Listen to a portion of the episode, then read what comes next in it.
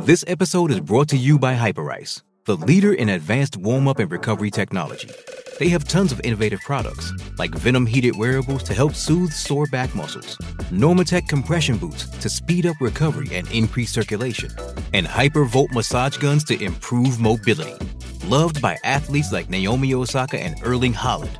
Try them yourself. Get 10% off your order with the code MOVE at hyperice.com. Survivor 46 is here, and so is On Fire, the only official Survivor podcast. And we have a twist this season. The winner of Survivor 45, Dee Valladares, will be joining us every week. We're going behind the scenes of the biggest moments, the how and the why things happen, and the strategy and analysis you can only get from someone like me, a Survivor winner. Listen to On Fire, the official Survivor podcast, wherever you get your podcast.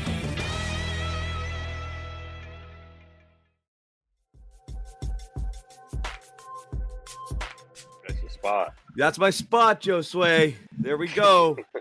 Somebody asked that the other day. Why is John always gonna get the top left? I'm like, that's his spot. I just Come on. like it here. I like it here. I'm Yeah, comfy. that's, I'm not. I don't have. I have no issue with it. Jimmy, I don't know. told you you can't manhandle the mic like that. It's got to be sitting. I know. I just had to get it out of my system. We can had to say hear all what of that fumbling around. Um, yeah, we can see how excited you are. What is it? A big- brand new mic or something? Big win. We're gonna get right into it. Big audience already kind of waiting to Excited jump after in a win.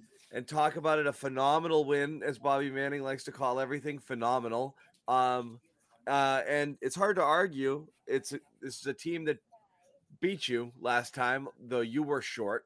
Um, they're without Gordon Hayward tonight, but that's not excuse enough. It's uh, it's a game that was trending in that direction. Where like, here we friggin' go again, and a lead is slipping away. Eleven point lead with four minutes left, and the game is tied late. When Rozier hit that three, I know we were all thinking it, uh, and they held on. They, they they did a couple. They they did great. They they they they didn't settle for shots. Tatum went to the bucket. They got to the free throw line. They got stuff going to the rim. Two phenomenal defensive stops late. Rob Williams obviously with the block.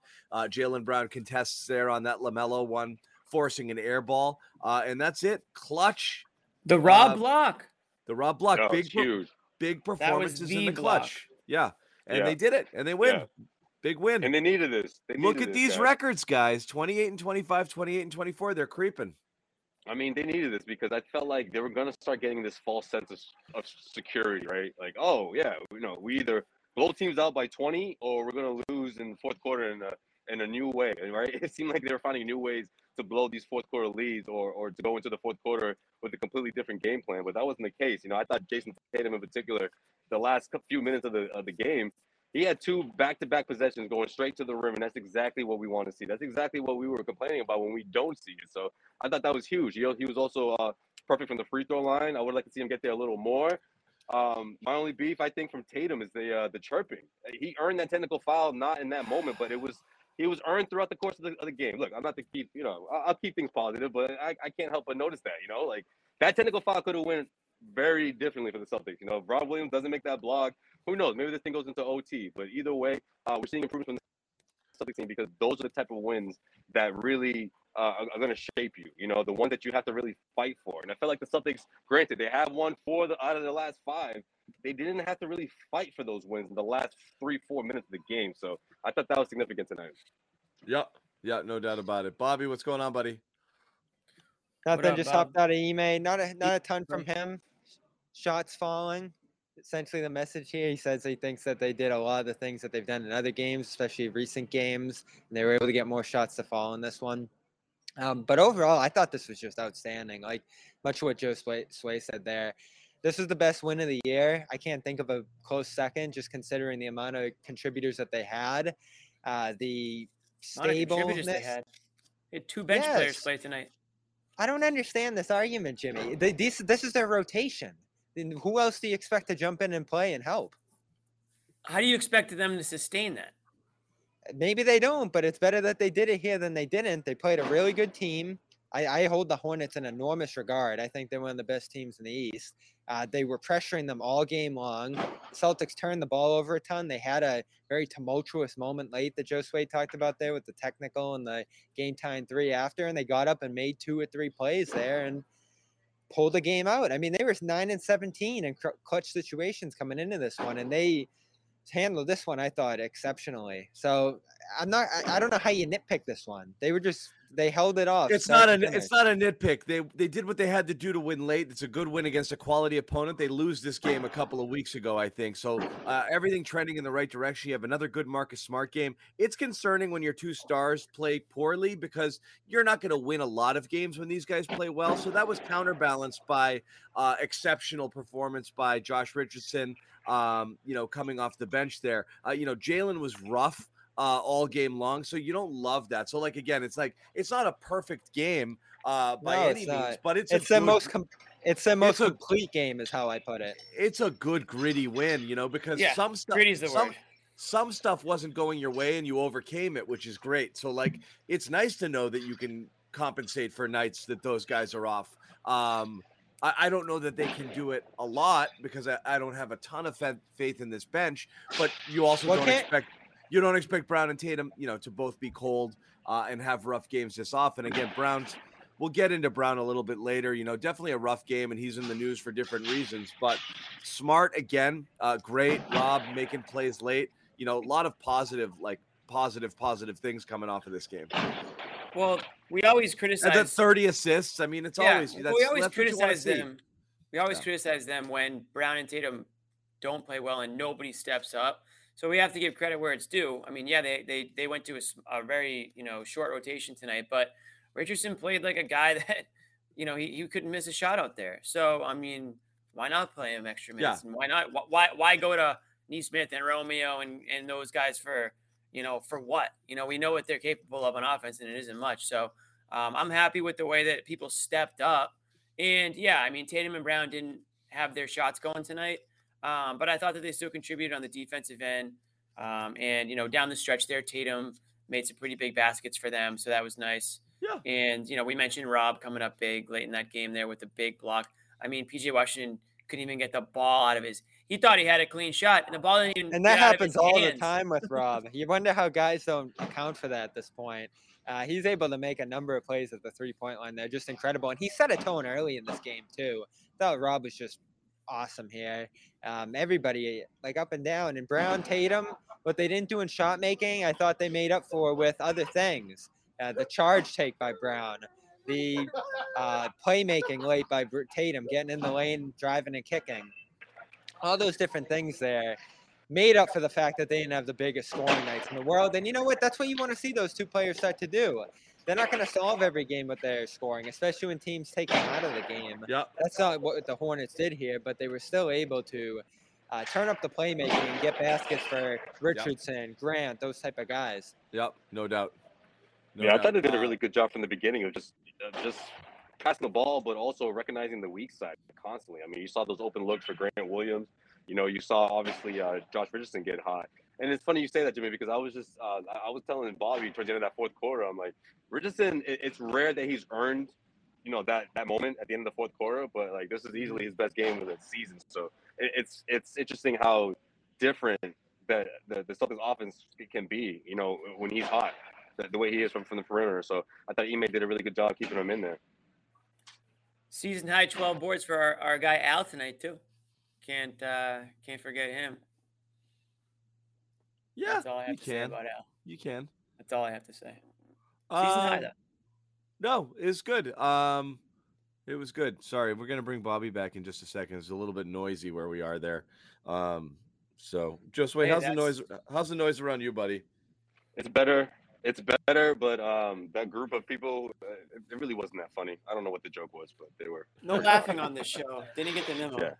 Yeah. Uh, it wasn't great. It wasn't a great joke. I put Uh, Bobby you onto my spot. Oh wait, looks like he's looks like he's he's moving. All I made him move. I made him move. Ah, it was gotcha, it, gotcha. it was loud. The the robots were fighting behind him again. the Transformers were going on. The Transformers. is another Transformer, you know, battle. Um. So, yeah. I mean, look. I, I'm not gonna lie. I- In a weird way, I actually like the Miami game a little better, even though they were totally depleted. That was like soup to nuts, like as complete a game as you had. But again, the opponent was a bit of a chump. Uh, the Charlotte's Yeah. exactly the type of team you have to be able to compete with, right? You know, Yeah. like Totally. those are This the guys in front of you. Those are the guys you're trying to leapfrog into your five and into your five and your six spots. You know, like you're not cracking that top two or three in the East, but like you're trying to play yourself up, you know, and around these guys. And again, record wise, they're right there now. So, oh, well, I'll, I'll ask you guys point blank the way the Celtics are playing now. Um, Charlotte at full strength. Who, who, who are you taking? Um, I'm right still now, taking the way this Charlotte. team, I'm, I'm, I'm still taking the Celtics, honestly, just because the way this team has been playing. But it wouldn't have been remotely this easy. I I mean, they got a lot of guys, and that's the reason why I think the Charlotte Hornets match up so well with the Celtics. Right? They have guys that can put the ball on the floor.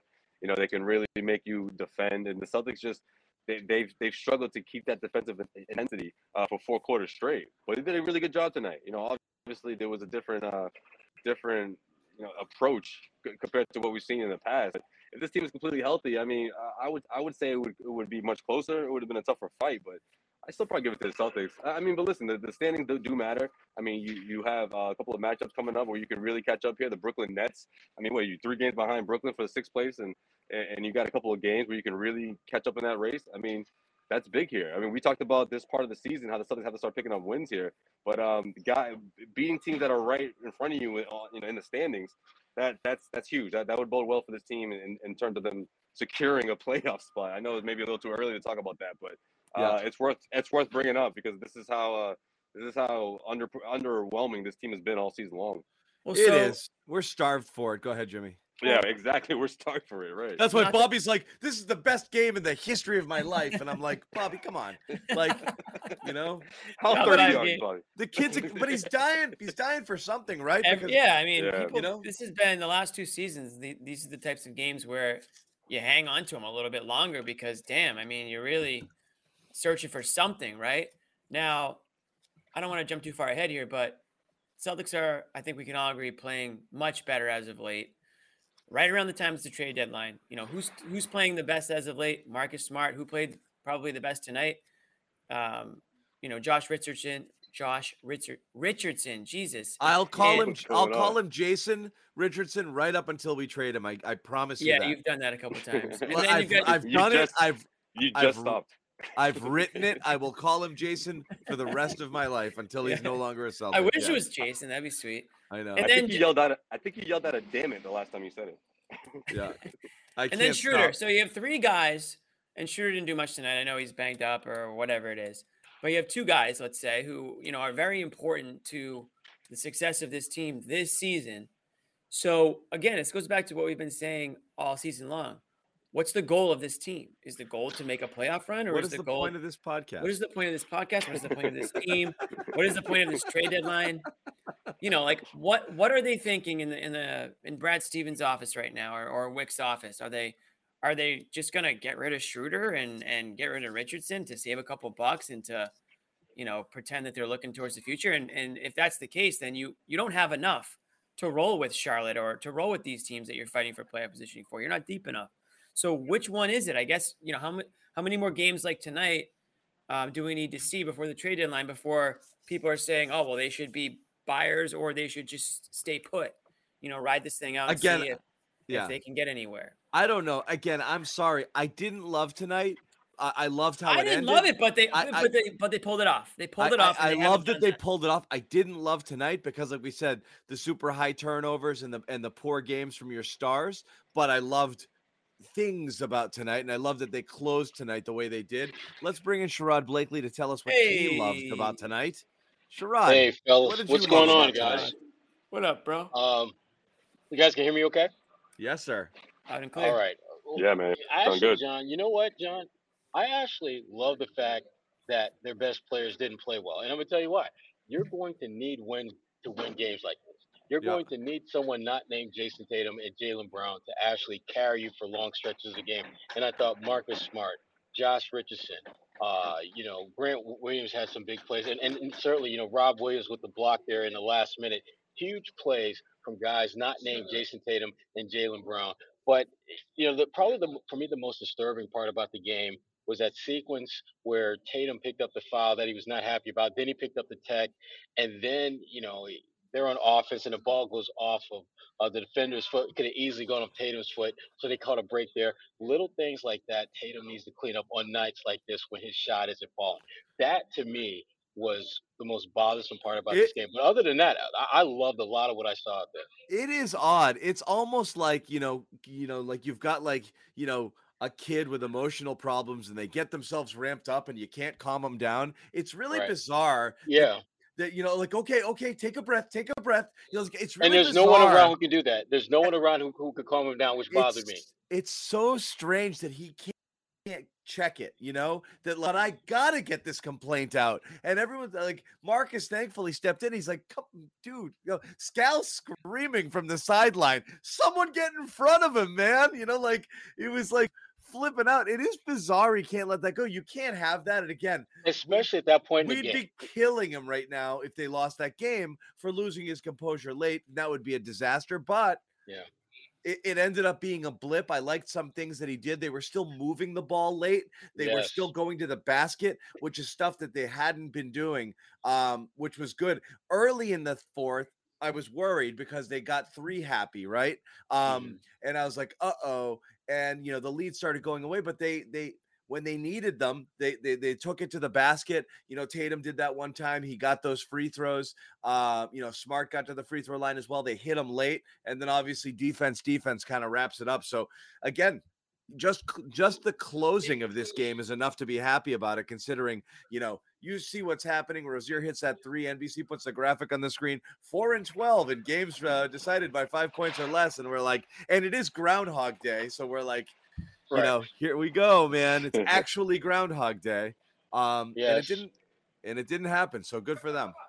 Um, It's also, the my- it's also my daughter's groundhog. birthday Oh, nice. Happy birthday. and my sister's I'll just- birthday today. Nah, yeah, now you just making And stuff up. Yeah, yeah. and my Happy friend Adam. Fine and Rich Burtman's birthdays Uh, today. lot of too. ha- lot of birthdays. Yeah. Come on. The mother and the daughter share the same birthday? I don't believe it. I don't believe it. They do. That's what he says. I don't know. You believe That's awesome. Wow. My mom and I are my mom and I are in one day time. apart. My my mom and I are one day apart. I have a cousin that Wow. their birthday with, but that's it. But mother, daughter, what are the chances? My birthday's in October for everybody listening. There we go, Jimmy. Um, along with Nick day on his birthday, Gelso. I'm just kidding. Along with Nick Gelso, you are correct. I think I'm a couple weeks before Nick, or no, maybe a couple days. I forget. Couple Oh, days. but- Jimmy, Jimmy, Jimmy. That's Let's just drop the gonna Jim be. and just call you me. You, Kai, me, you guys are one and the same, man. Jimmy, Jimmy, Jimmy. All right, just want to remind everybody about our exclusive wagering partner, BetOnline. Bet Online would like to wish you a happy new betting year as we continue our march to the playoffs and beyond. BetOnline remains the number one spot for all the best sports wagering action in 2022.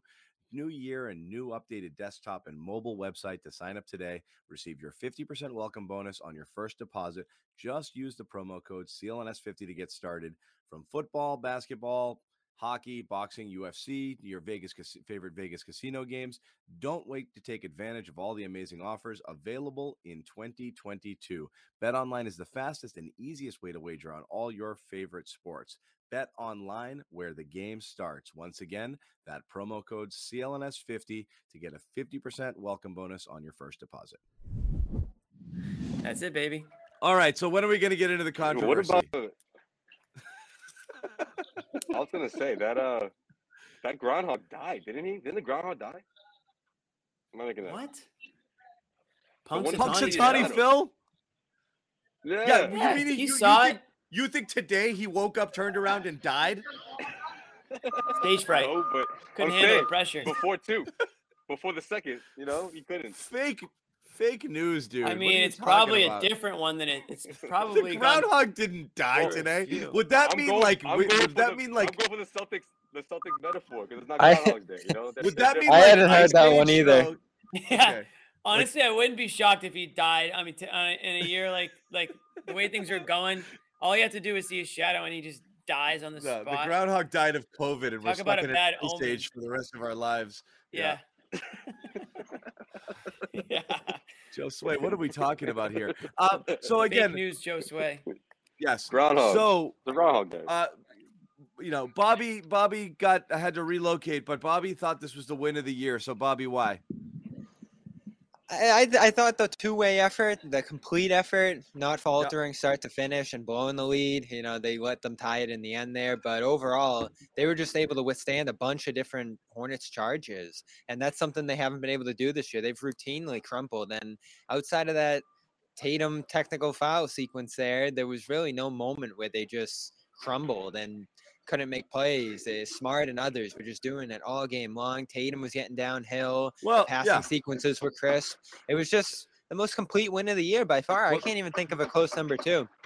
Um, yeah, I don't know. They did blow an 11 point lead from the 358 mark to a minute Yeah. left, and so that wasn't great. And thankfully, they held them off late. But it, it was Well, the was Hornets Trent- are a really good team. I, I would argue the Hornets are better than the Celtics.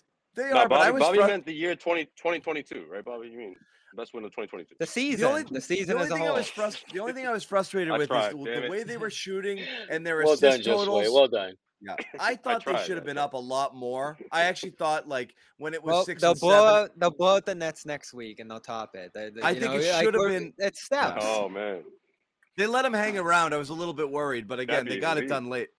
Yeah.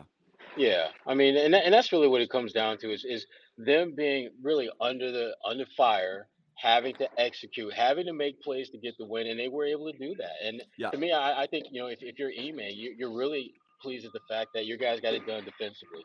Uh, there were so many you know just little little plays that didn't even you know they may not show up as, as jumping off the stat sheet besides Rob's block obviously, but just the rotations defensively, making sure that guys did not have too much space when it mattered most. Uh, Yeah. You know, the way this was really defensively, I thought one of their better games against uh, a team that wasn't necessarily having a, one of those just off night shooting. The Celtics were the reason why Charlotte wasn't shooting as well as they would like. Whereas we've seen a lot of games where teams just are missing wide open shots. Uh, and it makes the Celtics defensive numbers look good, but that's just not what's happening. This was a earned victory against a quality team, the type of team that if you're going to make some moves, you got to win these games. And I think that the, the sense of character for this team, I think they needed these kind of wins. You know, like I said from the top, I mean, these blowout wins, sure, we love to see the Celtics do what they're supposed to do against those shorthanded teams, but to see them in that stretch where okay, the sky's falling again, what are you going to do to to to react?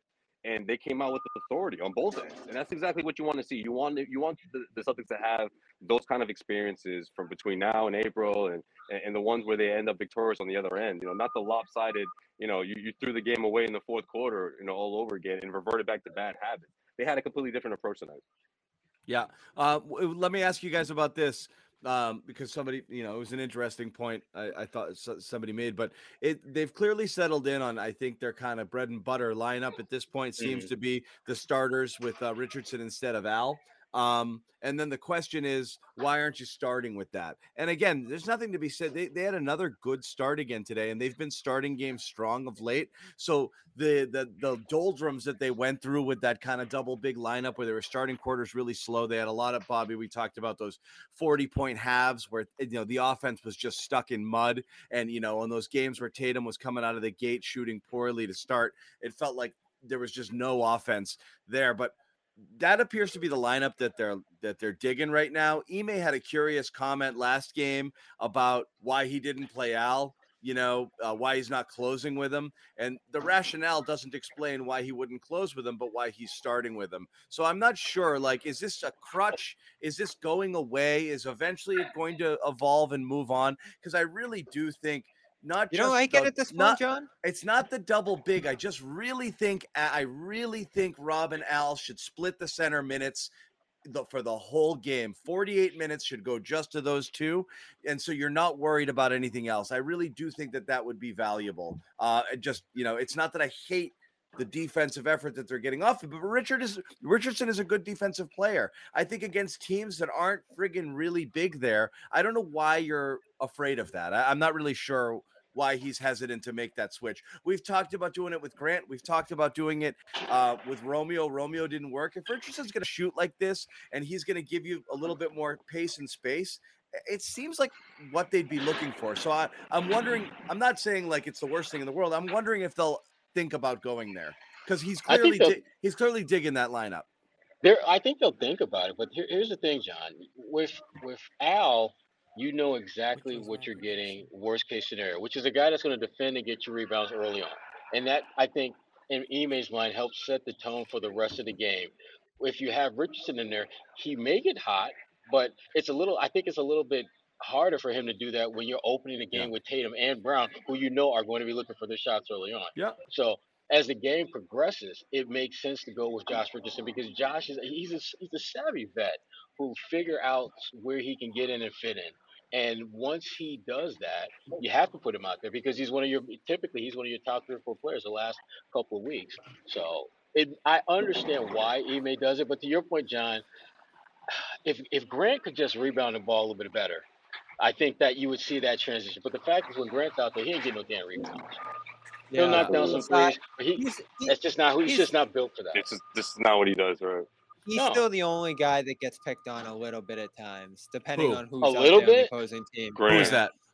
Grant. No, I don't, I don't think Grant gets picked on. Yeah. I don't think he gets picked on a lot anymore. I, I think he's had a rock solid defensive season. His rotations, his Again, footwork, we're using rock solid. Wh- wh- When Bobby says rock solid, he means right around average. Okay. That should be like a Nothing drink. That should be be- like a nothing drink can game be- right there. Bobby's can be the Bobby positive on this glossary. Phenomenal is good. rock solid is yeah, you know like Listen, I can find a bunch of tape this year. Grant really staying in front of guys, using his feet well, and playing good defense. He is. I'm just waiting for you to say rock solid, Bobby. That's what I'm waiting for. and, and, and that would be the reason to put him in there. The problem is you're elite defensively in the unit that they're starting games with. Yes, and that's actually the right description there we go. I know. team- You're an awful lot. No team with 200 minutes, only the Minnesota Timberwolves have a better lineup with 200 minutes in that starting unit. Put And you know what? a t-shirt. Oh, Why would you get away from it? Why would you get away from it when it's playing so well? They're packing the paint. Teams have to run away on their initial drives because Rob's help side, Horford's containing. Horford can rotate out on the perimeter. There's no team that defends like them. And you know what? I'm getting pretty close to saying that they have the best defense in the NBA. In I the mean, when you think of Rob's- of sports. When you when you're thinking of Rob's help side This- defense, This the versatility that Horford plays with, Smart's point of attack, and the length that Brown and Tatum can rotate inside with. I mean, they're thin, Jimmy. I agree with that. Like their bench has to get figured out, but their starters, they have found something there, and they got to roll with it until it becomes a problem. And right now, it's their biggest asset, the defense that that group plays with. I mean, they're playing with more pace in that group, so the offense is getting better with that combination. Guys are hitting shots at a higher level now. The movement is good. I- I'm perfectly okay with that starting lineup at this point. I think it's a big asset for them. I really do. Fair enough. So you're so you guys are fine. I'm not saying I'm not freaking out the way I was before. I still just think offensively. The numbers are amazing. I think offensively they're challenged, and I. That's the thing though is like, if one thing works really well, but other things are whatever, there is some tinkering I still think that can be done. I've Well, always that's the deadline. I've always thought no, no, no. I've always thought that that's been easy. I don't think you can experiment with lineups when you're getting into those final 20 or so games into the season. So I am surprised there hasn't been a little bit more just to try to ki- kick it. I, I do think there's like it really is like a security blanket situation here. Um, and, and and as we said, is he's not he doesn't want to close with it. So there's something in that lineup he doesn't love. So I'm just curious why he sticks with it at the front. You know, and I think down. said, The, I think down. sets the think, tone. Yeah. Right. I think down the stretch, I, I think he's looking for the best offensive lineup that he can put out there. That's not going to crush them defensively. Uh, But it's think at the strange though, because you're up Yeah. 10 and you're playing your best offensive lineup. Wouldn't it stand to reason at that point? They're so worried about stagnating late that they play an offensive lineup with 10 with a 10 point lead. That's where you're supposed to load up and have your defense out there and say, "Screw it. We'll just score two the rest of the way and we'll be fine. We should be able to keep them off the board." So it, it is counterintuitive. Well, I, I think that the, with their offense, that that offensive group down the stretch, the the drop off with that group defensively, I don't think is as concerning to Ime as the drop off with that first group offensively. Mhm. I mean, Al. I mean, I, I, I love Al. I love what he's about, but two for seven. Unfortunately, That's a that feels swing like a- guy, that- right? That, that feels like a normal game for him at this point, which is which to me is very unsettling. The fact that Okay. he go two for seven, Yeah. and that's just kind of you don't want that that necessarily on the floor down the stretch because He's, he's the swing playing- guy. Yes. Yeah, There's, there's no doubt but about the- that. He he's become the fifth starter. I think the difference between him and Richardson some of some of the times is the fact that like one guy is going to give you that solid defense no matter what, no matter what's going on on the other end. Richardson, on the other hand, he's not going to. I don't know. I've seen stretches where if he's ice cold, he's not locking down the wing like he normally would. Like tonight, like tonight was a complete. Uh, you know, it was the opposite. It was complete opposite. You know, it was. Uh, I'm feeling it from off from from the other one side of the floor. I'm gonna keep doing what I'm doing on the other end and keep myself in the game. And that's exactly what happened. So I think it's a case by case basis, you know. And we know that he is a streaky shooter. We, we knew that from the moment he he you know uh, got traded over to the Celtics. But at the same time, though, you're not quite sure which guy's going to show up. So let's wait to see if he find him. Let's wait till he finds some consistency before we start talking about making these you know drastic changes. Well, I that's think- why. That's why I, I- think he's going to. That's why I think he'll stick with Al and, uh, for until further notice Yeah, because he knows think so, exactly what he's getting. Al's. n- He, they're going to be nice where Al's going to make a lot of shots and you're going to be ecstatic about that. But when he's not doing that, he's still going to play good defense and he's still going to help you to some degree help space the floor even when he's not making shots because he's still in the minds of some defenses is a threat.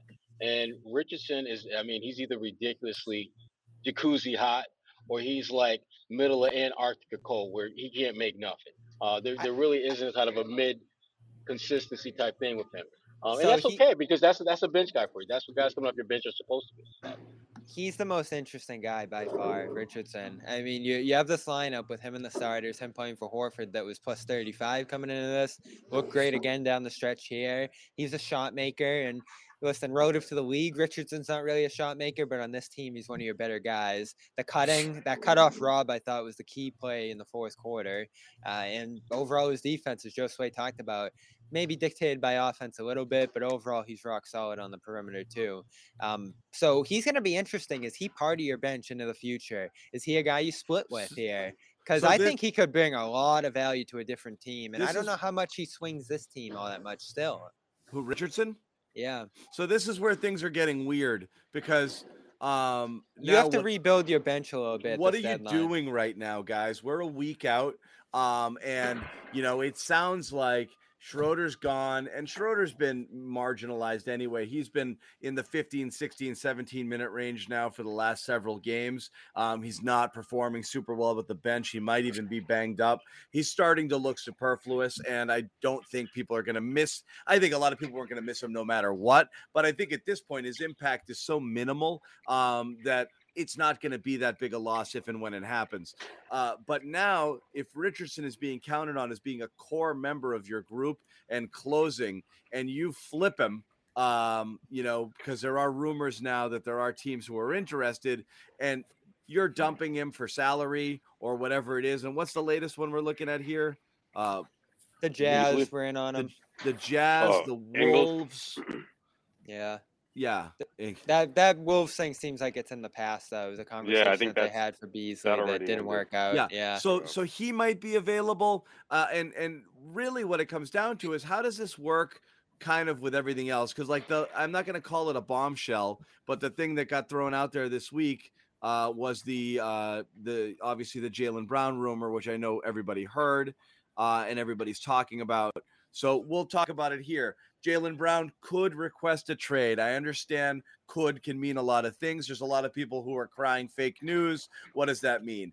We don't know what it means, here but what goes we the do chat. know what we do know is the source of this is not a bomb thrower. It's a person who has contacts and who probably talked to people and he heard, yeah, it's always a possibility if things don't turn in one direction or another that Jaylen could walk or could could could start looking for the door. demand a trade. This is not something that's odd. It's not something that's out of left field. It is something that we've been worried about for a year and a half with this team. That if they don't figure out a way to right the ship, you're going to be entering this offseason with Jaylen Brown, and then the next year on is his walk year. And Mhm. you're running up. You That's how basically quickly it's been. Yep. it that's, how it's been. fast it goes. If you don't trade him this Mhm. offseason, the clock is ticking. You pretty much have until the following trade deadline to do it, or else you're stuck with him in a walk year and he has no value anymore because no one's going to take him for just a one year rental without any certainty that he returns. So you've got some problems here. You either got to note, you got to make everybody happy, and it's always been about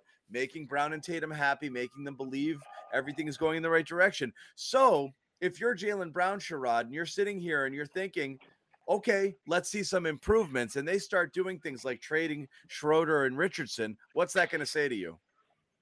Well, if, if you're Jaylen Brown, I think it depends on two couple things. First, are you being kept in the loop on what they're doing before it's done? Because to me, when you, you're Jaylen's at that point where he shouldn't be flipping over, you know, his, his his phone to find out the Celtics are making a trade. That should be a conversation that he knows about well in advance. And if that's not happening, you're opening the Pandora's box to him walking because players, um, aside from being empowered, they want to be in the know. And the Celtics, to me, when you look around, Jaylen and Jayson are the only ones who should be on a on a on a no basis. Everyone else, it's need to maybe know. They need to know. So Jaylen, I, I, am not as worried knocking on the door. Let me in. Right. I'm not that. I'm not that worried about, about What's going on? bouncing. Um, I'm just. I'm not. I, I think. I think Jaylen is going to be here for a long time. Uh, because I don't think the Celtics are at a point, and I don't think they will get to a point where they feel that he wants to leave. He's going to make that clear to them. I don't think that's going to happen. I really don't. I really don't. See, I don't think it's something that the Celtics are thinking about right now, but I think it is definitely a possibility. I mean, when I first read the report, I was like, well, yeah, duh. I mean, a first round exit. I mean, I'm sure there will be talks about it. Maybe not from Jaylen per se requesting a trade, but it's going to be in his mind a bit. Not that he, listen, Jaylen is putting together another great season, right? And I feel like we, we say this every single year. Like he continues to improve. And if this team doesn't get out of the first round and, and fail, like that's a failed season, right? And, and, this is something we talked about before the start of the season. That this season was so important to to make everyone a, a believer, right? For a number of reasons, right? New head coach, Tatum and Brown are the new leaders of this team. You know, there's, there's no question about that. You know, there's a lot of different things that could that could happen, that could transpire. But if you're Jaylen and you're entering a contract here, and let's say halfway through the season we have another 500 club, what's going to prevent Jaylen from saying, "Well, maybe I need to lead the ship elsewhere, or maybe I need to find a better situation, you know, that I can actually do that. Now, I don't think Jaylen's the kind of guy without one in mind is going to go out there, pick up the phone and say, look, guys, I want out of here. But things change in the NBA quickly. We know that every two or three years, there's a new super team, a new super duo out there. And who's to say that Jaylen won't want to be part of something like that? I don't know, nine or ten months from now, you know, midway through next season. So I, I think Celtics fans have to keep things realistic and remember the fact that you know it, it, will be a contract year and that these things can happen really quickly. We've seen it in the past. Shit, we saw a team in the uh, you know Oklahoma City Thunder you know, the the very next season split ways, and that team got to the NBA Finals. I mean, this this could definitely happen. But again, when I first saw the report, it was one of those like, yeah, obviously that can happen, but it's a big could. What, what was what was your oh, reaction, Jimmy? My reaction was obviously. I mean, and I've, I've said this. I've said right. this all season.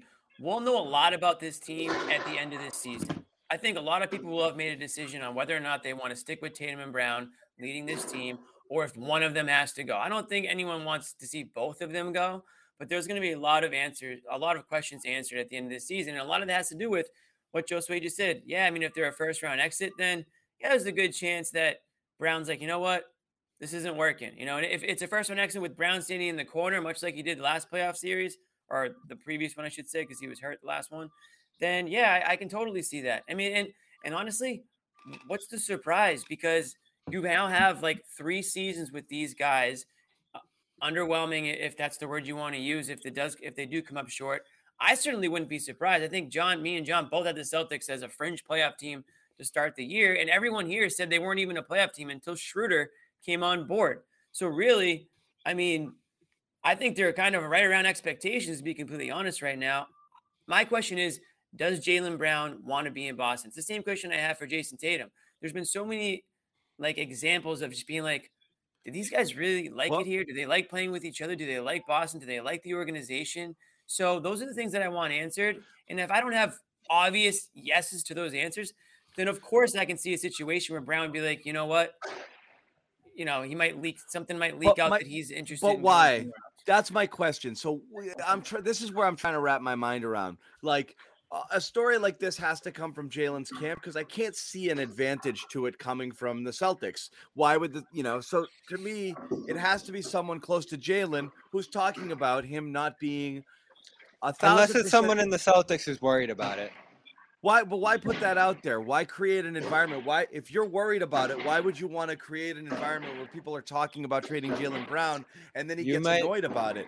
To me, You might want to. You might want to send a signal higher up. I, I don't know. To me, this is coming from Jaylen's camp, and if so, I'm I'm curious what the motivation is. To light a fire? Uh, to what? I I, I don't I don't I'm not I sure. can't figure What- it out either. Sherrod, I mean, what it's- do you I'm. I'm, I'm not I'm not sold on it necessarily coming from Jaylen's camp because think about this.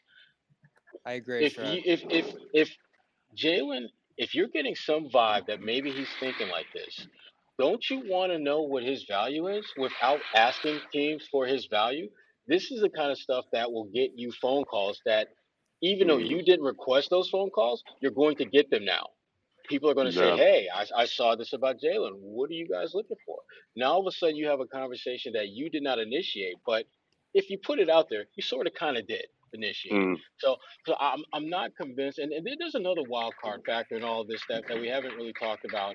Um, and I and to be I'll be very candid with you. I don't know how this will play out, but the agent that represents Jaylen Brown also represents Al Horford, also represents Marcus Smart, also represented Joe Johnson when he's here. So I'm I, I just ran down like damn near half of their rotation Loosh. under one umbrella. Yeah, Jason Glush, and he- who's a great guy. I mean, I, I love Jason. He's really a good. Sam Hauser is another one of his guys, uh, the shooter. So that's why I'm I'm not sold on that necessarily coming from you know Jaylen's camp because I mean his camp is is well stocked uh, with folks who are all under the same umbrella. So I'm not sure if that would that, that makes a whole lot of sense. So that, that's why there's a lot of there's a lot of murkiness with all this. There, there's no clear direction where this is coming from. But the bottom line is this: Jaylen is going to have some tough decisions to make this offseason as far as what he wants to do with his future, whether he wants to double down and try to get this thing done with Tatum, or whether he wants to branch out and, and be, you know, kind of that alpha. Um, but I can tell you right now, though, when you look around the NBA, there's no one man show anymore. You can't get it done What- by yourself. You're whether going to need some somebody who can be a significant difference maker with you, and even having one guy like that may not be enough. this is this is all about the deadline, and it it, it asserts what I've been saying is that this is a critical deadline for this team. You got to start to establish some direction here, even if this doesn't completely dictate where you're going to go in the offseason. You got to kind of set the table here, and somebody, whether it's Browns camp or whether it's someone inside the Celtics, wants to see a shakeup here more I than don't- I don't seem to be in the in the fold before. You know, it's and- always possible it's a Celtics trial balloon to see how the fans react, and I I understand that as well. Which is, hey, if you put it out there, let's see what the let's see which way the wind is blowing. If the world isn't that pissed off well, about remember it, the report? maybe that gives note- us a green light. So it's always possible. It just seems like a weird one. That's all. Well, remember the note from that report that there was a thought that Brad might make more substantial change last off season, and he went the conservative route. I, I do think there's a little bit of a divided thinking in this front office, not only on smart, but on overall, like what, what they're doing here. You know, whether it's comes to clearing out rookie uh, spots for rookies. We've read a report about that coming from the uh, heavy publication Bo Pet over the last week or so here. So you hear different things about what this team should do. I think there's kind of mixed thoughts on you know what direction they should take this in here, and it, it's all about Brad here, right? Because all we've heard from Brad is that they're only going to make a move if it gets them closer to a championship. I still wonder if Brad's taking on this mindset of we're waiting for the big one. You know, we're, we're keeping all these chips on the table, much like Ainge did. And he, of course, learned from Ainge that the the needle moving moves are the ones that are going to get you there. I completely disagree because I think you're so far away from contending. You have to start to do things now to improve yourself. Bobby, I got something for you. What you got? Ready? A comment from Marcus Smart. Are you ready for it? Marcus Smart says the Jays have been doing a blank job of moving the ball and making right Phenomenal. Phenomenal job. Wow. uh, that's a Bobby. great word. Did he give a little shout out at the end? Phenomenal. Nah, that's a wink at us, guys. You know Well, that. we know? Marcus It's a great watches. So that Somebody could be watching the little... garden. Rep- Someone be watching the garden report. Phenomenal. They've been phenomenal. They I see you. Marcus. I see you wink at us. All right, cool. I like it. I'll take that. We got you. Phenomenal. If he, says it again, it's not coincidence. It's not coincidence. That's so funny. Phenomenal job. They've been phenomenal. Well, I hey, love that's a far cry than from what he was saying about them uh, not too long ago. What, a couple months It's ago. another thing Marcus is trying to say is like, you know, it's another here- Mark, please love me sort of moment from Marcus. Yeah. But I mean, crap, man. What are you gonna say about the dude right now? This was like not Love only him. not only was he having those like low shot, low point, but high assist games. Now he's scoring too, picking his spots, picking his spots with his shots, scoring efficiently. Like there's literally he's be he's like above reproach these last six games uh, heading into the trade deadline. That He Schroeder really is. smart that Schroeder smart debate we've had, he's drawn a fist through it. There's nothing he can say in Schroeder. It's not defense even a Schroeder Ref. smart debate. The Schroeder smart debate is It's dead. one Yeah. person's flaws get talked about, the other person's flaws get Yeah, ex- facts, uh, come on, get excuses made. this. That's the debate. It's not the who's better uh, argument. It was It's- at one point. no, it wasn't. It was a why in the world are people crapping all over this guy when he has one game and five bad ones? No, there and- was a stretch where Schroeder was better than Smart. And, and there's a stretch where Schroeder was playing great. It was like three games. The no, in your argument- eye, and you and you and Josue's eyes, yes, because you guys are on the all all Marcus Smart defense team. We all know that. But to everybody else, and everyone could see that And we're Schroeder winning was that. You you realize we're winning that debate right Yeah, now, yeah. You they're now. pretty- You are now. good. Now- Congratulations. Now yeah. that Are Schroeder's you, hurt. Are you Yeah, I guys mean, also Oh, think is there is there an Oh, apology he's cam coming here? Wait, now, now Schroeder's hurt. Apology Oh, cam for wow. what? Everything we said about Schroeder was true in the time in the moments that we literally were saying everything? Yeah. You guys were You- the ones that were in denial about it, didn't want to admit to it. How about smart? How about What- what- all, what are we gonna yeah, say? We, Sh- we all smart- agreed that but Schroeder wasn't a starting point guard though. So like, what are we talking about here? I mean, Again, I, I just the, no the one short- wanted Schroeder. guys. one do we Schroeder to have be to do point guard. This? Do We we, do. have No, to do we this? don't. We don't have to Maybe. do this. Jesus.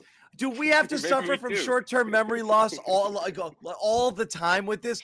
The argument with Smart is not s- doing it consistently over time and the peaks and valleys and always regressing back into the shot chucker and the sloppy guy But who's has sloppy made at the ball. rethink what he can be for And this can team? we all just agree he's been phenomenal? Phenomenal. Oh! yes. Can we just agree he's been Yeah, over the phenomenal? last five games, absolutely. If, if I give you phenomenal for five games, will you just shut up about it? My I'll God. take And- it. and I will take Yeah. it. but we can actually admit it when when Schroeder's phenomenal. Everyone, everyone on this show can't admit it. Everyone and all the Celtics fans can't admit it. But Yeah, when Schroeder has a admit it. phenomenal game, it's like, yeah, but did you see that time he was one late to switch? See me Ugh. roll the ball up the court. That's me. That's me. That is Yeah, you absolutely know. me. No, that was Bobby earlier this season too, man.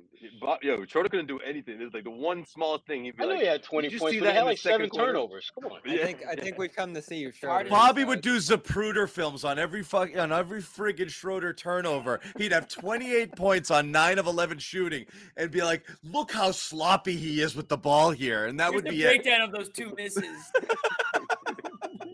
Well, he's See how not open Tatum was on this one? Yeah. Ugh. He's shown Get to not this be a guy great off the fit on team. this team, and especially in this role. So I'm interested. Like, what's this bench going to look like in a week from now? Uh. They need a substantial overhaul there. Not only because these young guys aren't going to get involved here. I Oh, like that it. ship. That ship has sailed to me. The you know the idea of Romeo, Nesmith, and Pritchard becoming guys on this team this year Because they, what- because why has it sailed? Because they because just they didn't commit to it. set it out to sea. Because Yeah. they they just decided we're never going to play these guys, and the organization let Ime do it. I'm still baffled by it.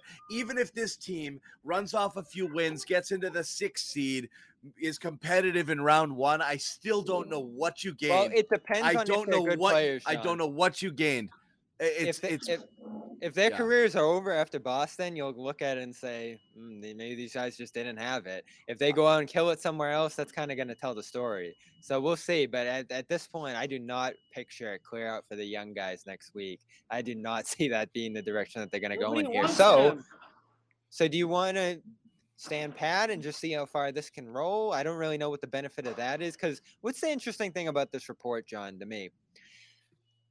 The fact that he says, or whoever said, the sources, that Brown wants to see them play close to, the, to their potential, get their act together and play close to their potential. What's this team's potential? That's still a huge question to me.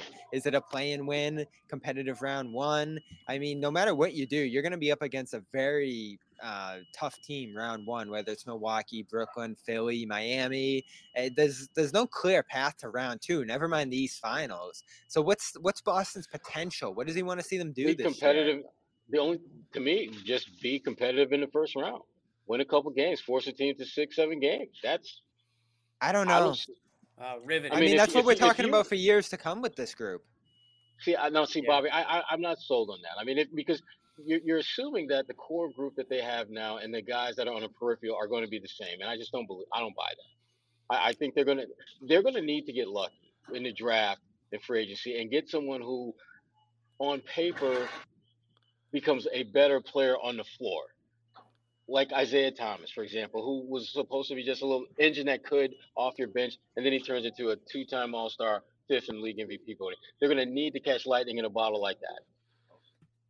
Well, that's like once in a freaking lifetime situation that happens. So mm. I don't know how lucky you can expect him to be.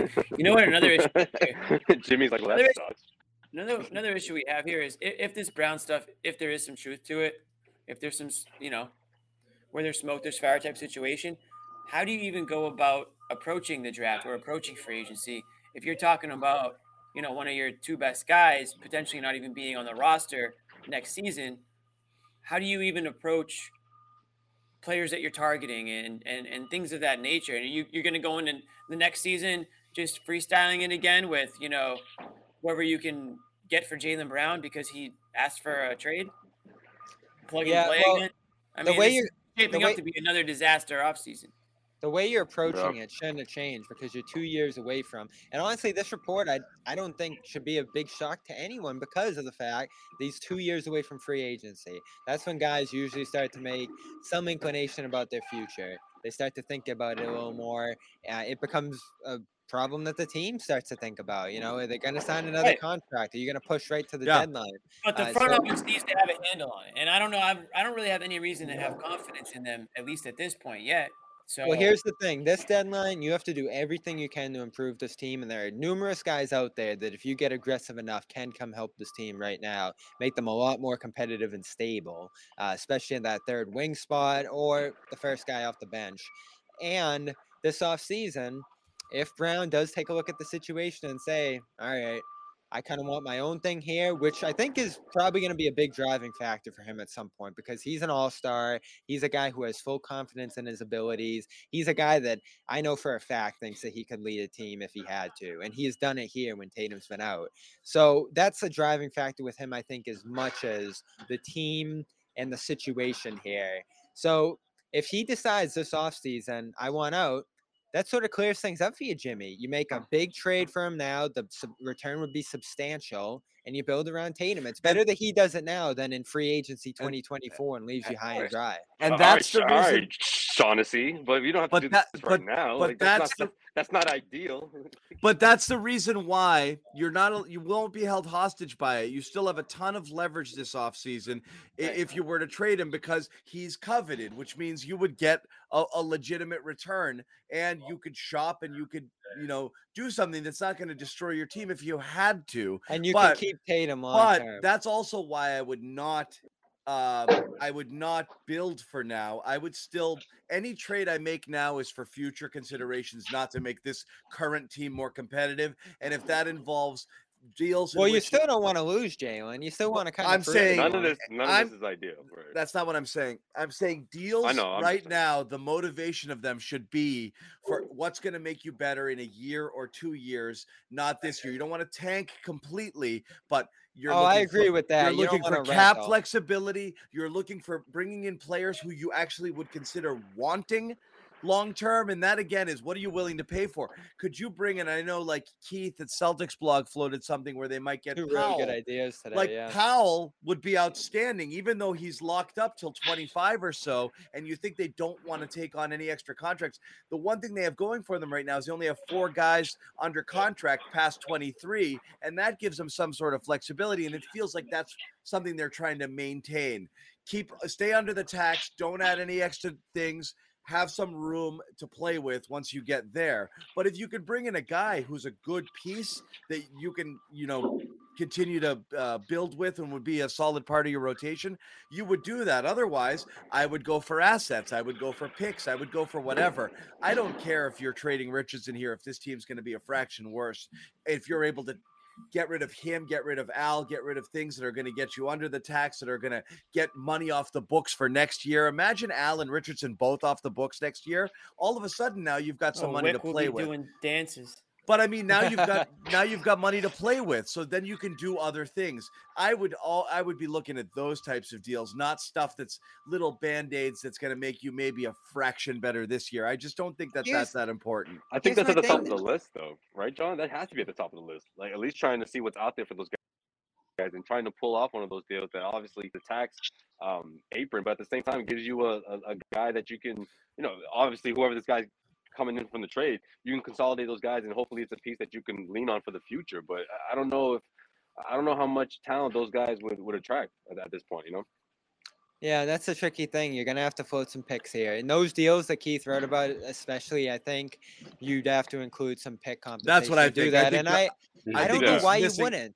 He's missing picks in those deals, but they're good. They're good ideas. I just think you'll end this- up having to dump picks to get to get play. And players that's of that perfectly caliber, fine to right. me. You Right. know, like you are overdue on trading picks to improve this team, to solidify the edges of it. Because Fournier last year, I'll still go back to that. Good move, gave them a boost. He just wasn't a sustainable piece because he was a free agent and he ended up getting paid a ton. If you can find another guy like that who can reliably hit shots off the ball movement Brown, Tatum, and Smart are creating right now, you're going to be in a much better spot as a team now and in the future. So those two guys he pointed out, Norman Powell, um, uh, Harrison Barnes, who we've talked about forever, who would just be great next to the Jays. Get aggressive with them. You know, like these are guys, they're not going to make you a championship team right now, but they're going to make you a much better team uh, ro- throughout your rotations. You can run some better bench units. Your closing lineup's going to look much better with those kind of guys, and they're signed for multiple deal years, like you talked about, John. That's the key. So that probably makes Brown feel much better about the situation, like having a guy who's not going to brick the shots that they create while they're being double teamed in the lane. Yeah. They, they've been overdue on a move like that, and I just don't know why you hold on to your picks when those picks aren't going to impact because your the team because until two, because three you're years from now. here you're here because you failed to pick and you have to start getting it right because you cannot survive in this league without drafting and developing you can't do it Mhm. and if you're trading picks it has Just to the be in- Suns. The picks to me bobby here's where they get thrown away they get thrown away in deals for like like if you're the bucks you can You have a lot of picks. but no, if you're the Bucks, you can throw away a first round pick on a PJ Tucker because you think you need him to win a championship. Right. There, it's worth it. If you're the Celtics, you don't throw away a pick on that caliber It's not throwing them away. it is You're to get good you. stuff back. No, no, no, no, no. This is why I disagree with it. You're a, a team like the Celtics. You're getting only fractionally better, and you're not getting mm-hmm. any closer to contending, and you're killing yourself for the future in terms of either hitting a home run with a pick or having an asset you can roll up into a bigger deal later. You do not give away picks to just get a guy who's So a little that bit better Powell than the guy you have. If that Powell deal is on the table and they want to pick, I, you're I'd gonna have to think no. about that one more closely, but again, I'm really, really, Really, I'm so I'm I- so done with the drafts and the development. Even for someone oh like my Powell? lord. Bobby, you can't be done with the drafts and development. That's you the need that is is that is You have- That's absolutely the luckiness that Sherrod just talked essential to franchise building. Don't It you is- dare let don't you dare let Austin Ainge hear you say that, bro. It's the area they're lacking, and it's the reason they're here. Without this, you're doomed, man. You have to draft and develop. Well, You I think have to. I think Unless it's too you're late for getting, that. unless you sell it for three stars, unless you sell mm. your soul like the Nets for Harden, that's fine. Not sell your soul, sell your no, future. Brooklyn, no, Brooklyn sold their soul. You, you They nailed it did. right there. They did. Unless you do that and develop, it's the only way it works, guys. But do you It have enough has time for it. John? You have two years now with Brown. This is the window. This is the clock that's yeah, ticking but that we're what talking John, about. what John, what John's talking about is more like the half. I mean, the the mid to, to, to back end of the draft, right, John? I mean, we're not talking about tank for a top six pick. oh, and or, you have to or- get or so to- lucky too at that or, or try to get those picks that landed You- you there's- Jaylen Brown and Jayson Tatum to begin with. Like I don't think There's he's talking about that. There are seven guys currently on the sophomore team at the All Star game that the Celtics could have drafted. Okay, any uh, that are better than the three And they you feel good about them going back and going in that What I'm saying is there are seven guys there that they could have drafted with their three picks. They busted two and they gave away one. If they had three of those guys on the sophomore roster right now, this would be a very good team to be Would excited those about guys for the be future. playing and be panning out It- here? That's the key again, question. There, it is. The, the this is why they are where they are. You if you give them all away, you better strike gold. If you're giving them away for a veteran that's a little bit better than Josh Richardson, that's questionable. You know, That's- I yeah, called him that's not- Josh. not- that's not even a question that you know. Here's here's what I'll, I will also say. If You said Celtics Jason front office, earlier, but I didn't say nothing. You said Jason earlier. if the Celtics front office thinks they are one or two guys away, then then they would consider trading those picks. It's I was not a to say Kevin Garnett delusional if they think situation.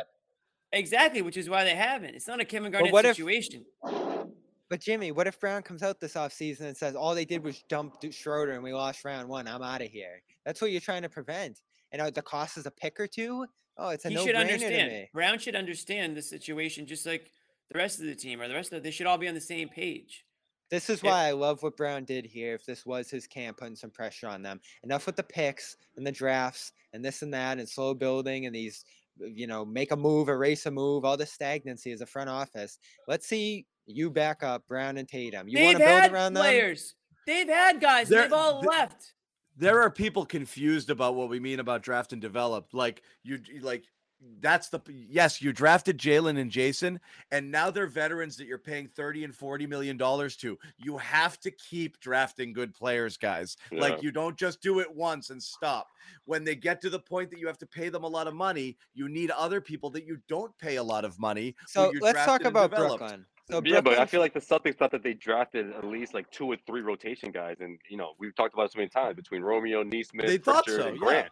And Yeah. Grant, they got one, and Grant is you know he's just now getting there. So it's, I think at the end of the day, their approach was what sort of did them in, and obviously just picking the wrong guys. At least in two of those drafts. so let's talk about the Nets because they obviously trade all their future picks to go in on Harden. Um, they they stack the deck. They give themselves a chance to win a title last year, and I think still this year. But not only do they do that, they just find some ways to finagle their way into the first round. They pick up some undrafted guys. They pick some guys in the second round. They don't have picks, but they figure out ways to bring some young guys in. And all of a sudden, you look at their team this year, and it's Cam Thomas, who looks outstanding, better than any of the Celtics young guys. Day'Ron Sharpe, who looks great. Um, you know, David Duke, all these different young guys that they've just kind of pulled from places. You don't need first round picks to strike gold. You know, you find some guys in the second round. You know, you find some undrafted guys who can help you if you have the stars. And the Celtics have the stars. The, the hardest part is done. You have Brown and you have Tatum. Now you have to surround them with some veterans like the Nets have done with their stars, bring in some young guys. They're getting From anywhere. play there. So yeah, you got to become that. You got to become an enviable des- destination, and you can't just be rolling Romeo and Nesmith out there hoping that they give you something. You got to bring in some reliable veterans Yeah. who can help this team So, now. You're Sherrod, not let me ask you, guys what? to do- come the same way that the Nets are. You yeah, don't have Sherrod, it's a week away. What are you doing? Uh, are you are, are you trying to improve a little, or taking wh- taking whatever you can get, like basically having a fire sale and saying, "I got four untouchable." Not four untouchable. Obviously, you would trade Marcus or Rob. Smart's available, and you Rob would trade in some up cases with those guys, but I'm saying, would you sell everything else if people were like, "Yeah, sure, I'll give you some future stuff and and we'll call it a day"? If you Would could s- get stuff for that back end portion of your roster, the guys who are in what we would call the 9, 10, 11, 12 zone, um, you move them. But you're not trading Richardson, Schroeder, and those guys. Schroeder, I would. I would absolutely oh, we know that. do that in a Shocking, heartbeat. shocking. Yeah. Richardson, For a bag of I gotta- balls, right? Richardson, It's gonna be I a think, dump. Literally dump. That's a very appropriate term to use. Oh, I don't think that's. What, a- Sherrod? What about Richardson? He's got an extra year Richardson, he- that would that would be a tough one, but I would do it. I I think for the for the right pieces, I would do that. Um, I would do it begrudgingly, but I would definitely do it if it if it makes sense. I mean, if if someone's willing to give you like a first round pick, even if it's a conditional one for him, then you absolutely do that because you're not going to get that kind of value for him down the road. So, I, I don't know. I- I don't know why we get so excited talking about trading Brown and the possibilities there. when you won't trade Who's excited else. about that? Who said they Well, were this that's that's where we're headed. Everyone's always excited to have that oh, conversation. Oh, well, they're going to be going there fast if they don't make moves in other places to try to improve Oh, this. I- again, I was gonna I say, I, do- say I- when did Sherrod say that? I was like, I oh, do okay. not was like, "Whoa." believe. I do not believe the trade where you're going to give somebody on the back end of your bench for somebody that's You're going to get maybe make- nothing. I'm saying I don't believe any minor trade they make now with the idea that they're going to stay under the tax, but they want to see if they can improve a little is going to be like, yep, Jaylen, that's I'm staying. You know, like I don't think that's going to be it. Like This deadline could dictate it. I don't know. I, If it's Bobby, true, I'm not. if I'm it's not. true. I, I don't think it's that deep, Bobby. Uh, because here's this is the th- Bobby. This is the thing that, that I'm discovering and, and realizing with the NBA. You really can go from from frankly the bottom of the barrel to the top of the mountaintop with just one deal. That's why this whole idea that we, you've got you only you only have two years. Two years is a lot.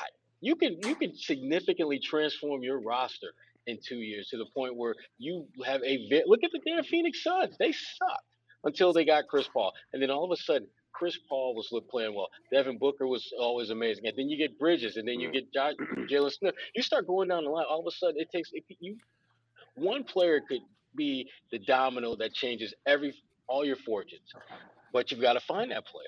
Uh, that's that's the ch- that's the challenge that Brad Stevens has. Here's my Finding. I, I feel like I feel like Danny was waiting for that player, right, Sherrod? I feel like he, or at least he got it, and then every time he had to go on to plan He's C another plan one. B, He held well, on to those was- picks. he ran out. Of, he ran out of options, in my opinion. I mean, But yeah, he, he that's a good flipped he, he- he flipped Isaiah Thomas and Jae Crowder for Kyrie Irving.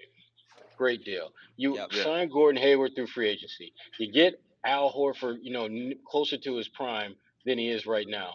I mean, you, you look at the last like four or five years, and you look at the players they had. They had multiple opportunities to put together rosters Sure. that could compete, but but they, but shit happens. I mean, guys get hurt Right.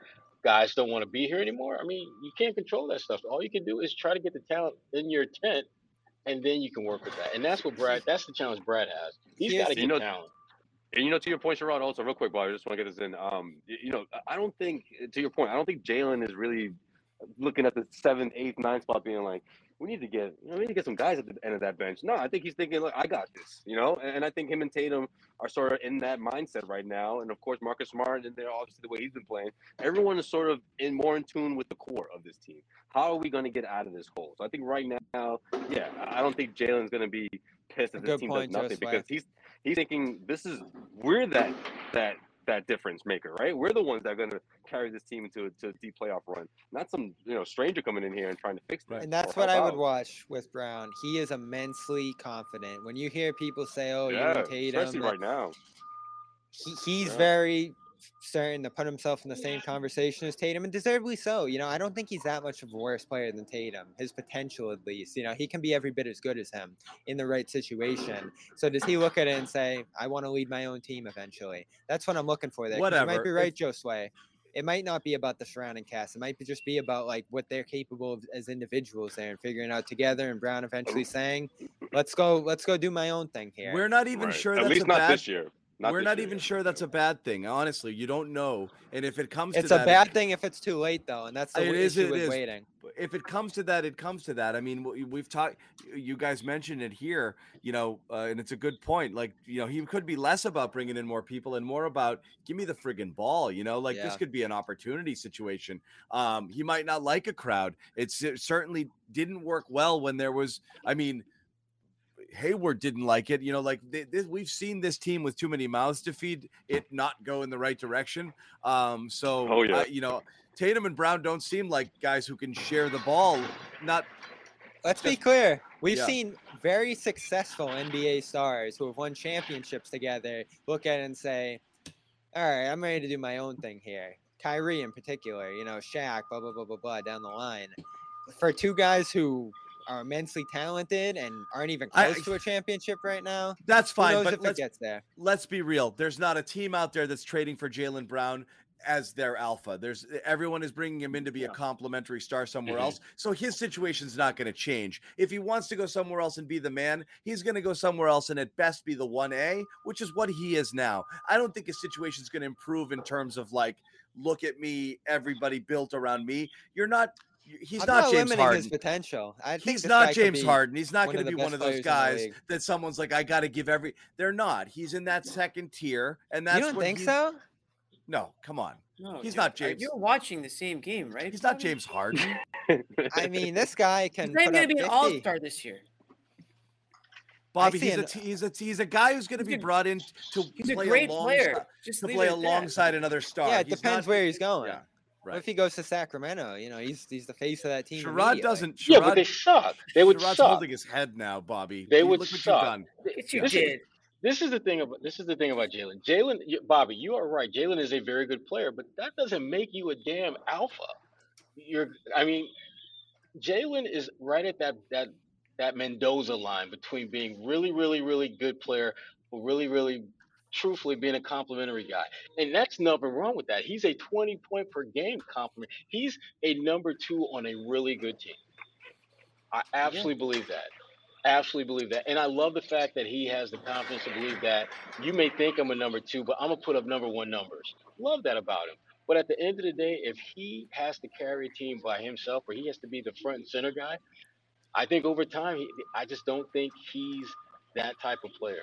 And that's no disrespect to him because he's a hell of a player. I just don't think that's who he is. Depends if he gets better or not. And I still think there's potential to grow for This him. This is the first year he has not gotten better, which is a Right. which is a bummer. Every year, not only has he gotten better, in many years he's made two leaps during the Two year. weeks, yeah. yeah. Hey, It- hey, which hey, is- the year's the year's not over, John. Which is not over. crazy. This is the one year where he's actually regressed some, um, which is uh, the, the first time it's happened. And you can give a lot of passes, no offseason Blame because of the COVID. surgery. He's had COVID like COVID. 11 times. Um, you know, So here's the timing thing. Mac, Mac COVID, Mac COVID. no, but I mean, has- so there's reasons why, but this is the first year where you're like the the the handle and the turnovers is a is a regression. His yeah, he went back. Yeah, He went backwards, uh, which is weird, and the Oh, shooting tonight is was another bad turnover. there's night. another Five bad first- one. five Yeah. first half turnovers. Seven turnovers again. That matches his career high. That's a big Well, uh, issue. which he which he had which he had three games ago. So he's had seven twice in the last four games. and, It- and he had in that Orlando game too, the 50 pointer. This is the one this is the one year where he's definitely taken a bit of a step back both in his shooting percentage his efficiency and his just his his his sloppiness. He's really i mean and he was sloppy last year. His usage is it's about the same but i mean 2.8 2.7 the turnovers but you can see that handle is loose right now. So um, you've you've talked about this, John, that parlaying a Brown trade into building around Tatum being key. Because what worries me about the clock of this team when we talk about two years, it's a long time, yes. But if you do push it to the deadline before his free agency or his free agency, and you end up losing him for very little or nothing, that could directly lead to losing Tatum too. Oh, that's a year later. disaster. You have to. Oh, this Yeah. is why again, this report is not crazy. Whether Brown wants We're to go getting or not, whether Brown wants to go or not, the Celtics have to look at themselves in the mirror, assess their two stars, and say, "We're going to plow forward with these guys, and I'm confident we can build around them and keep them." Or I'm really worried that this isn't going to work out, and I need to make a move now. And Ta- I'm going to move Tatum because I got an extra year. I'm going to move Brown because I got an extra year to show Tatum that this is the right place to be. And that just might have that might be forced upon them, whether they want to do it or not. It might be a reality that they just arrive at. Um, and and and that's that. And then you have to figure out how are you going to get better if that's the case. Um, or, or they might just say, forget about it. We're going with these guys are bust because we'll never get better if we make the move. And then they just ride it out as far as they can and hope he doesn't leave. That's obviously not great. Oh. Um, you know, but a lot of teams do that. You play, you play to win. You put as But much you have them as another star, John. and then and then you always have that hook where you can um you can pay them more than anybody else and you hope that that's reason enough to keep them it sometimes Uh, is sometimes cannot you cannot lose him for a lot of teams do that though so they got to I make know, a choice but they don't have those teams don't have Tatum. Usually you have But- one star, and that happens, and then you're done when the guy's gone. i'm not want to saying keep one is right or the other bobby i'm just saying they probably have to decide in the summer very soon. Yeah, Yeah. this I think this the which summer. path like, they're going this right is this is why the report's not crazy to me. I know No. everyone's saying fake news and conjecture and all these things. Just look at the timeline. Once you pass up on moving him next summer, you're all of a sudden That's in his it. contract year.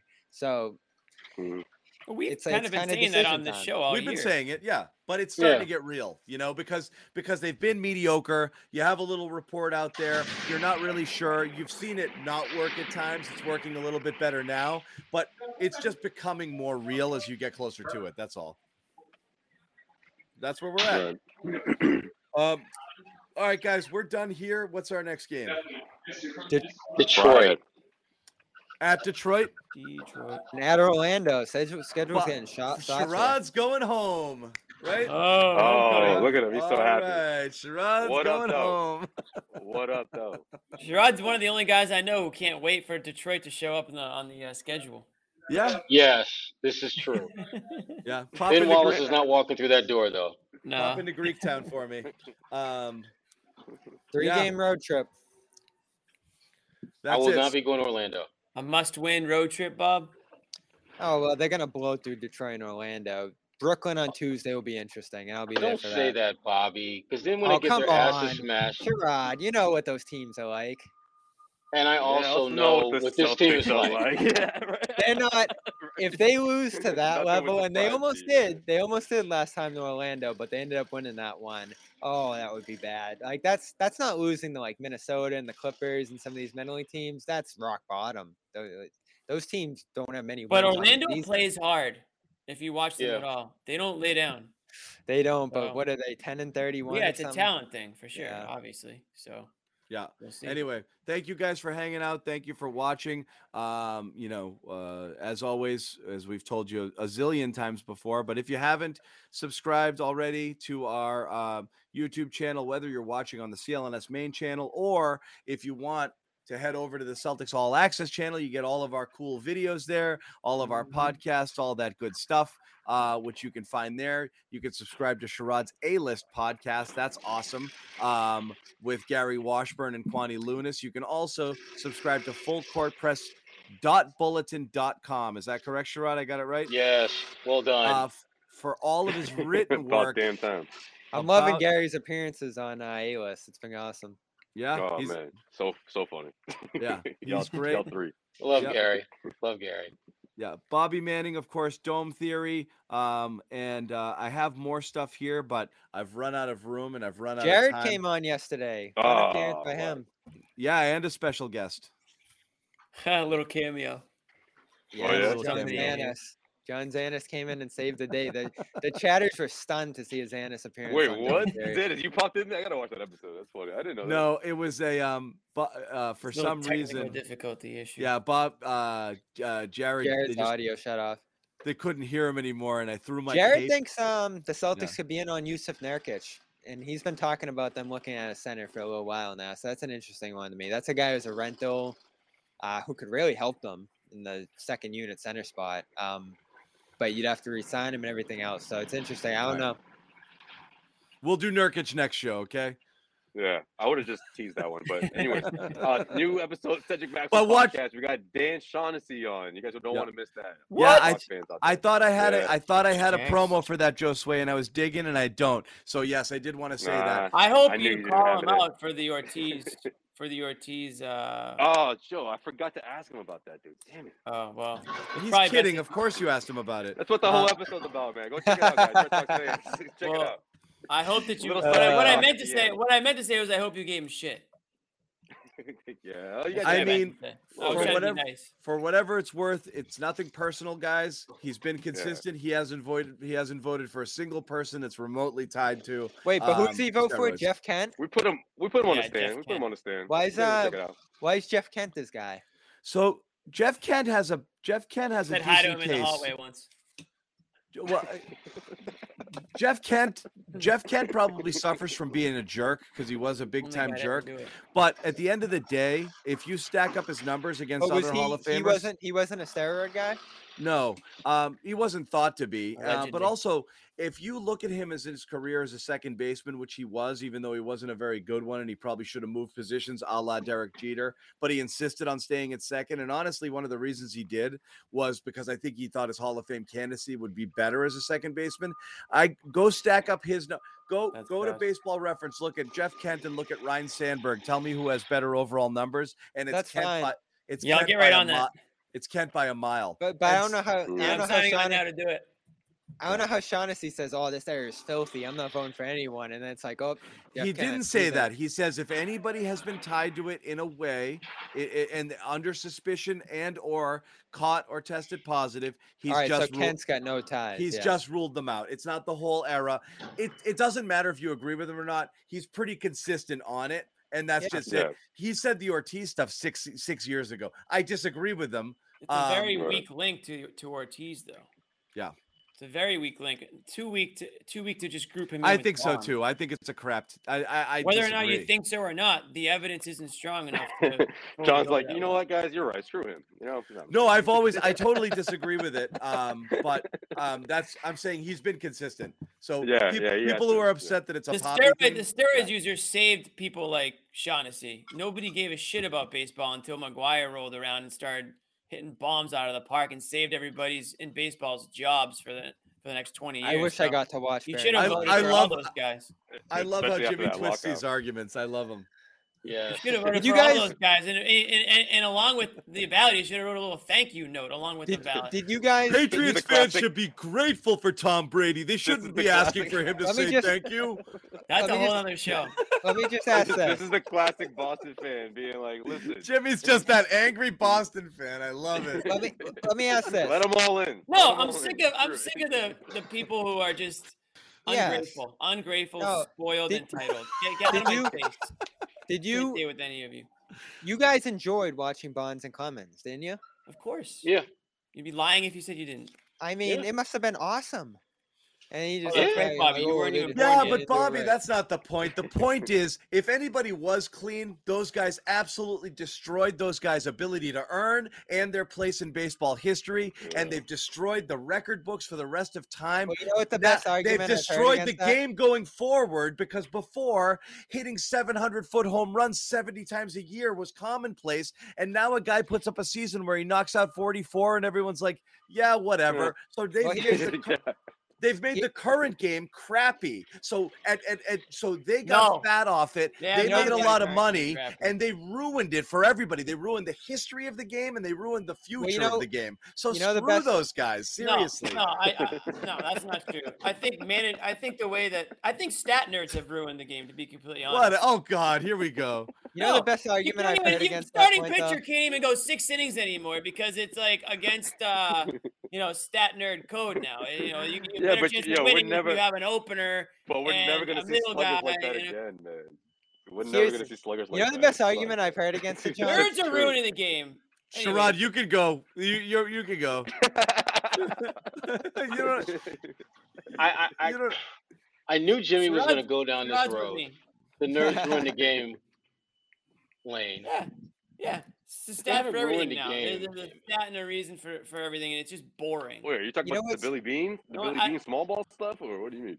Not necessarily. I mean, I understand. That's just playing Oh, with the, launch with the angle and stuff, home runs and strikeouts. Yeah, I agree, Jimmy. The- the war, game- shit like that. You know, game the Guys, visually is guys, thing, the thing that bugs me now is you can't even get a pitcher to go six innings But anymore. again, that's always going to happen. You can make the same argument. What are you, Nick? Now the three pointer ruined basketball. Like, Oh no, but the three's fine to watch. I hate What I'm watching saying is boom, boom, people- boom, three swings and you're out. people are gonna find hacks. They're gonna find more yeah, efficient things to do. like do. steroids.